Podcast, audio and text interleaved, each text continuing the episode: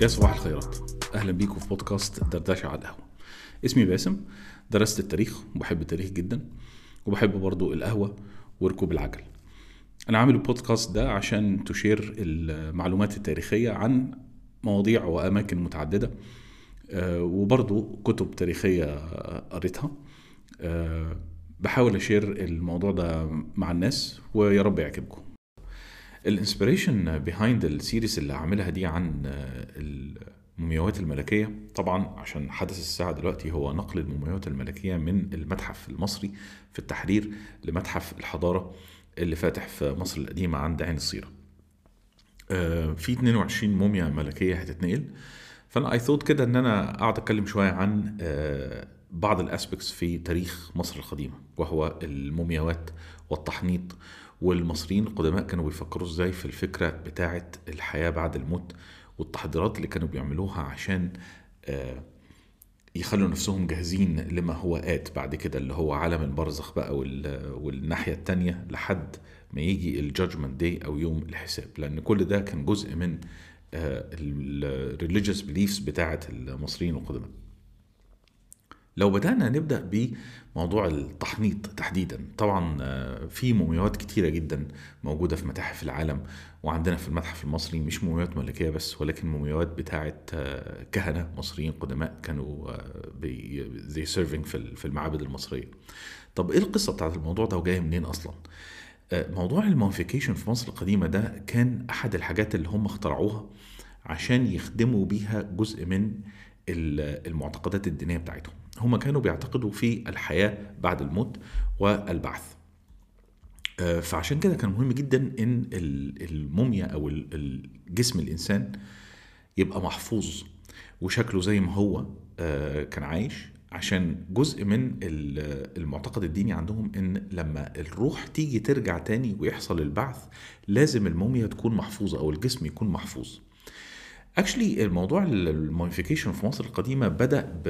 ب... بإنه حصل كانت بتحصل ب... بأسلوب طبيعي شوية. يعني هم قبل ما يتطوروا ويبدأوا يبنوا يبنوا الأهرامات والمقابر ويحطوا فيها المومياوات والكلام ده كله كان عن كانوا بيدفنوا في الصحراء على طول. آه، آه، أكتر موميا مشهورة في هذا الموضوع مومي- موميا واحد مصري قديم هو اسمه الحالي دلوقتي متسمي Ginger. سموه Ginger عشان لون شعره شعره لسه موجود على الموميا ولون شعره كان آه، آه، زي لون ال ginger كده شوية محمر حبتين.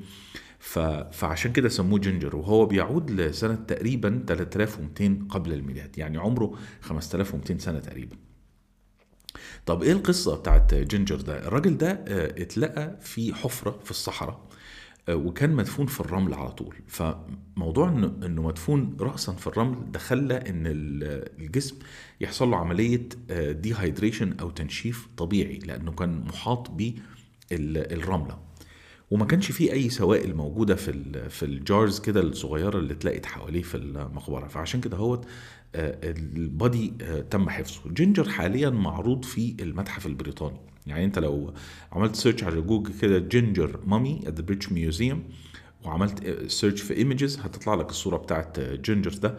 والعرض بتاعه actually في المتحف البريطاني عرض جميل جدا يعني. معروض بأسلوب لطيف. فدي كانت أول أول حاجة حصلت. بعد كده المصريين القدماء بدأوا يطوروا ال process بتاع ال mummification نفسه. طيب إزاي حصل بقى تطوير ال- ال process بتاع ال mummification نفسه؟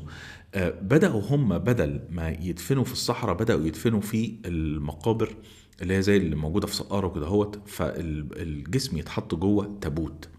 ف obviously لاحظوا إن الموضوع ده بي بيخلي الجسم يتحلل خالص. فبدأوا يعملوا التنشيف بتاع الجسم بأسلوب صناعي. واحدة من ال research ال recent قوي اللي حصلت كانت في أغسطس 2018 كان في research كده اتعمل عمله واحد اسمه ستيفن باكلي من جامعة يورك في إنجلترا. آه، وقال إن لأ التحنيط في مصر القديمة يعود إلى قبل من قبل الفترة اللي إحنا كنا متخيلينها. إحنا كنا متخيلين إن التحنيط بأسلوبه الحديث المصري القديم ده اللي هو إن الجسم ناشف خالص ومتلف بكتان. بدأ professionally يتعمل بأسلوب كويس قوي من سنة 2600 قبل الميلاد. وناس تانية بتقول 2400 قبل الميلاد. ولكن ستيفن باكلي ده آه، اكتشف آه، مومياوات آه، قبل هذا التاريخ وكانت معمولة بأسلوب بأسلوب ال mummification اللي إحنا عارفينه. السبب في إن هو وصل لهذا إيه؟ إن أغلب المومياوات القديمة جدا اللي محفوظة في متاحف كتيرة حول العالم آه، عشان المتاحف دي تحفظها كويس تم إضافة حاجات عليها عشان عشان to be preserved ويقدروا يعرضوها أو ما تتحللش. هو ستيفن باكلي ده عثر في موميا موجودة في متحف تورين في إيطاليا تورينو. ف ف آه، هذه الموميا والحاجات اللي موجودة عليها فلقى إن لأ دول بدأوا يستخدموا أدوات التحنيط من تاريخ قبل اللي إحنا كنا متخيلينه. طب إيه القصة بتاعت التحنيط والبروسيس ده والكلام ده كله؟ لما كان بيحصل ال- ال- الوفاة في مصر القديمة كان ال- الجسم بيروح لمعمل التحنيط. معمل التحنيط ده كان فيه قساوسة بيشتغلوا فيه وكان دي حاجة زي بضاعة كده يعني هي بتتعمل للملوك وقوات الجيش وال, وال والكهنة بتتعمل ببلاش جوه المعبد جوه المعابد المصرية. ولكن الناس العادية اللي عايشة بره دي تعمل التحنيط بتاعها فين؟ فكانت بتعمله في أماكن للتحنيط. فدي كانت شغلانة. يعني في ناس بتشتغل في التحنيط في مصر القديمة. وبتبدا القصة كلها بإن هو العيلة أو الناس بيودوا ال- الجسم لل- للمحنطين دول. الرئيس بتاع القصة دي كلها اللي هو التشيف امبالمر رئيس ال- العملية كلها كان بيدوله title يعني الترجمة بتاعته الإنجليزي كان controller of mysteries اللي هو الراجل اللي معاه الأسرار. وكان ليه مساعد كاهن تاني اسمه God's seal bearer يعني حامل أختام الإله. وكان في قساوسة تانيين كانوا هم وظيفتهم هو القراءة. بيقعدوا يقروا تعاويذ دينية من الكتابات المصرية القديمة أثناء التحنيط ما بيحصل عشان يحموه من أي evil spirits ممكن تيجي وتأثر على عملية التحنيط والجسم. وكان في طبعا عمال و technicians كتيرة بيحضروا أدوات التحنيط والكلام ده كله. كان في أدوات كتيرة جدا مستخدمة في التحنيط ولكن من أهمها حاجة اسمها بالإنجليزي ال resin. ال resin ده آه، مادة صمغية كده. كانت بتيجي من شجر الأرز في لبنان. فده نفسه آه، دليل على إن كانت في علاقات تجارية بين مصر ودول أخرى ولبنان تحديدا يعني اللي كانوا بيجيبوا منها آه، آه، هذا النوع آه، وكان في نبات تاني اسمه المر. المر ده بيتاخد من آه، شجر المر وكان بيستخدم في التحنيط برضو. كانوا بيستخدموا قرفة شوية وكانوا بيستخدموا نبيت النخل. نبيت النخل ده كان بيطلع من ال- ال- النخلة نفسها كده آه، يعملوا خرم أو آه، خرام كتيرة في ال- النخلة. تنزل آه، ينزل سائل صمغي شوية كده هوت. السائل ده آه، كانوا بياخدوه وي وي آه، يخمروه وبيبقى نبيت النخل وده كان بيستخدم عشان يغسلوا بيه ال- الجسم لأن كان بينضفوا من البكتيريا أو الكلام ده كله.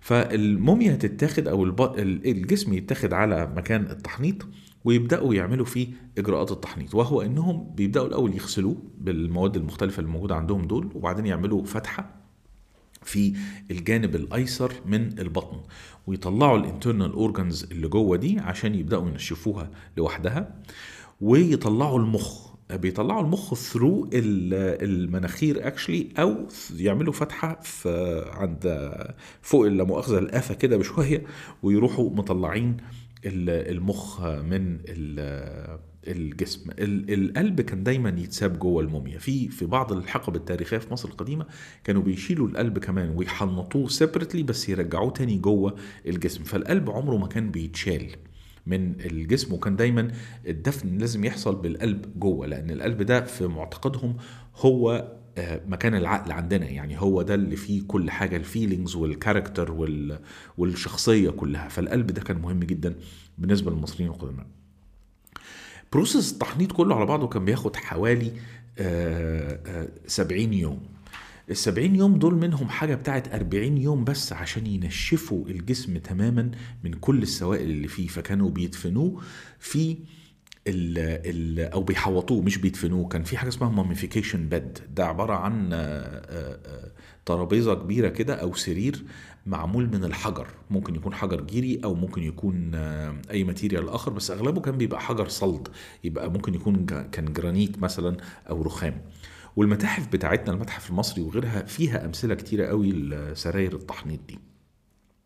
فكانوا بيحطوا الجسم على سرير التحنيط يحطوا كور من في في في في اكياس لينن كده هوت أو اكياس كتان يروحوا حاطين آه، ملح اسمه ملح النطرون. كان بيجي من وادي النطرون.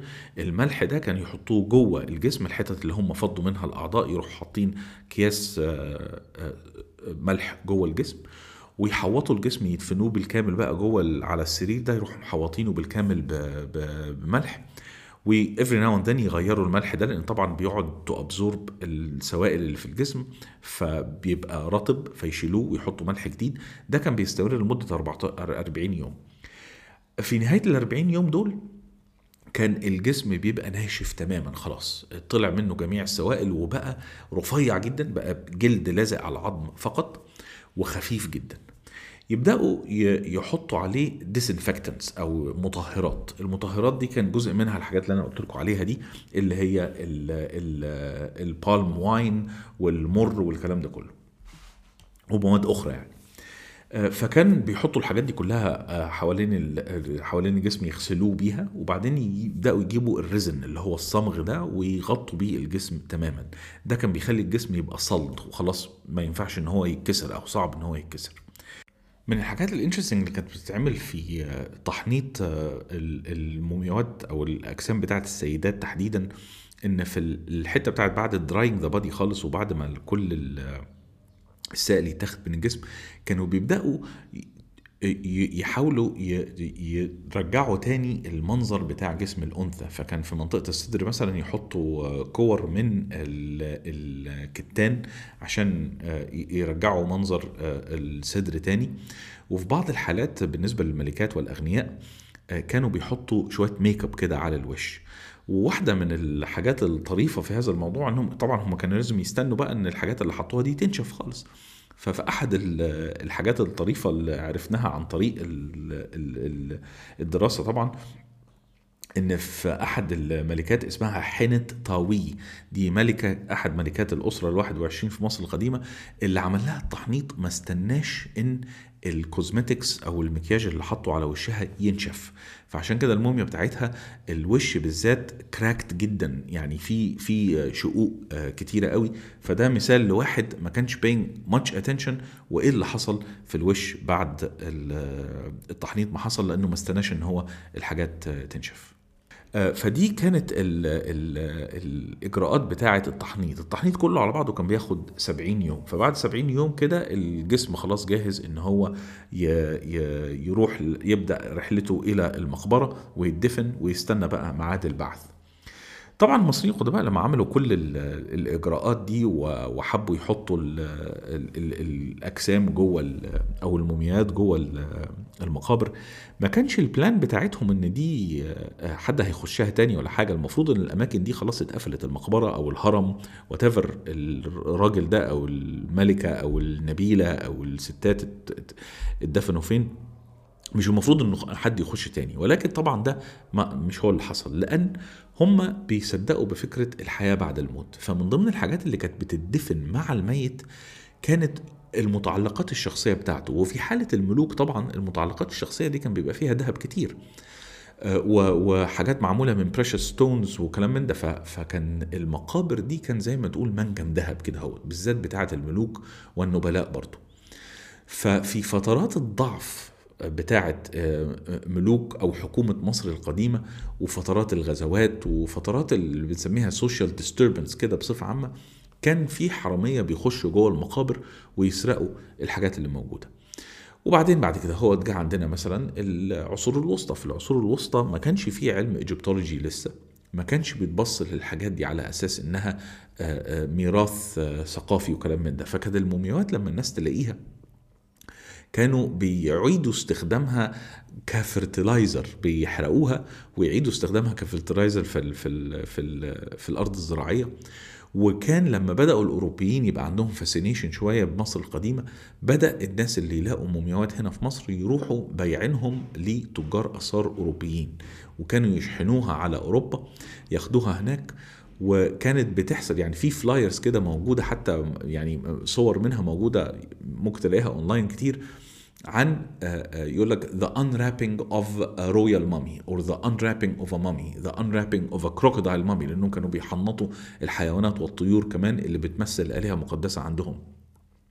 فده كان بيبقى حدث اجتماعي يعني في, في, في أوروبا. ده الكلام ده كان بيحصل ابتداء من القرن 16 في أوروبا.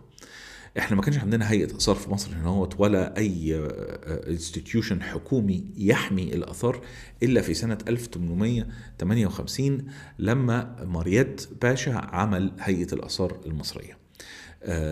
هو جه لمصر سنة 1850 وكان هو نفسه يعتبر تاجر آثار. هو كان بيشتغل في اللوفر وكان جاي هنا عشان يشتري manuscripts ياخدوها اللوفر عشان يعرضوها. فلما جه وشاف حالة الآثار المصرية القديمة واللي بيحصل ليها وحالة النهب والسلب والكلام ده كله هو وقتها ما كانش نهب وسلب لأن ما كانش في قانون against إن واحد يتاجر في الآثار أو يدور على آثار. فهو اللي اقترح الفكرة على الخديوي ساعتها وقال إن لازم نعمل حاجة عشان نحمي هذه الآثار وتم في 1858 الإنشاء الرسمي لهيئة الآثار المصرية أو مصلحة الآثار المصرية ومن ساعتها بقى ال trading في ال antiquities أو ال monuments الحاجات المصرية القديمة بقى illegal فهي دي قصة التحنيط ببساطة جدا وفي السريع قوي يعني. طبعا في technical details كتيرة جدا جوه ما حبيتش إن أنا أبقى اقرفكم شوية بالتفاصيل اللي بتحصل لأن كان في شوية حاجات كده هوت في التطور ال mummification بتحصل. يعني هي مقززة حبتين فمفيش داعي. مش مش مش حصة جراحة هي عشان أقول لكم على التفاصيل دي كلها. بس حبيت أحكي لكم ليه ال mummification بيحصل وكان بيحصل إزاي والفترة بتاعته.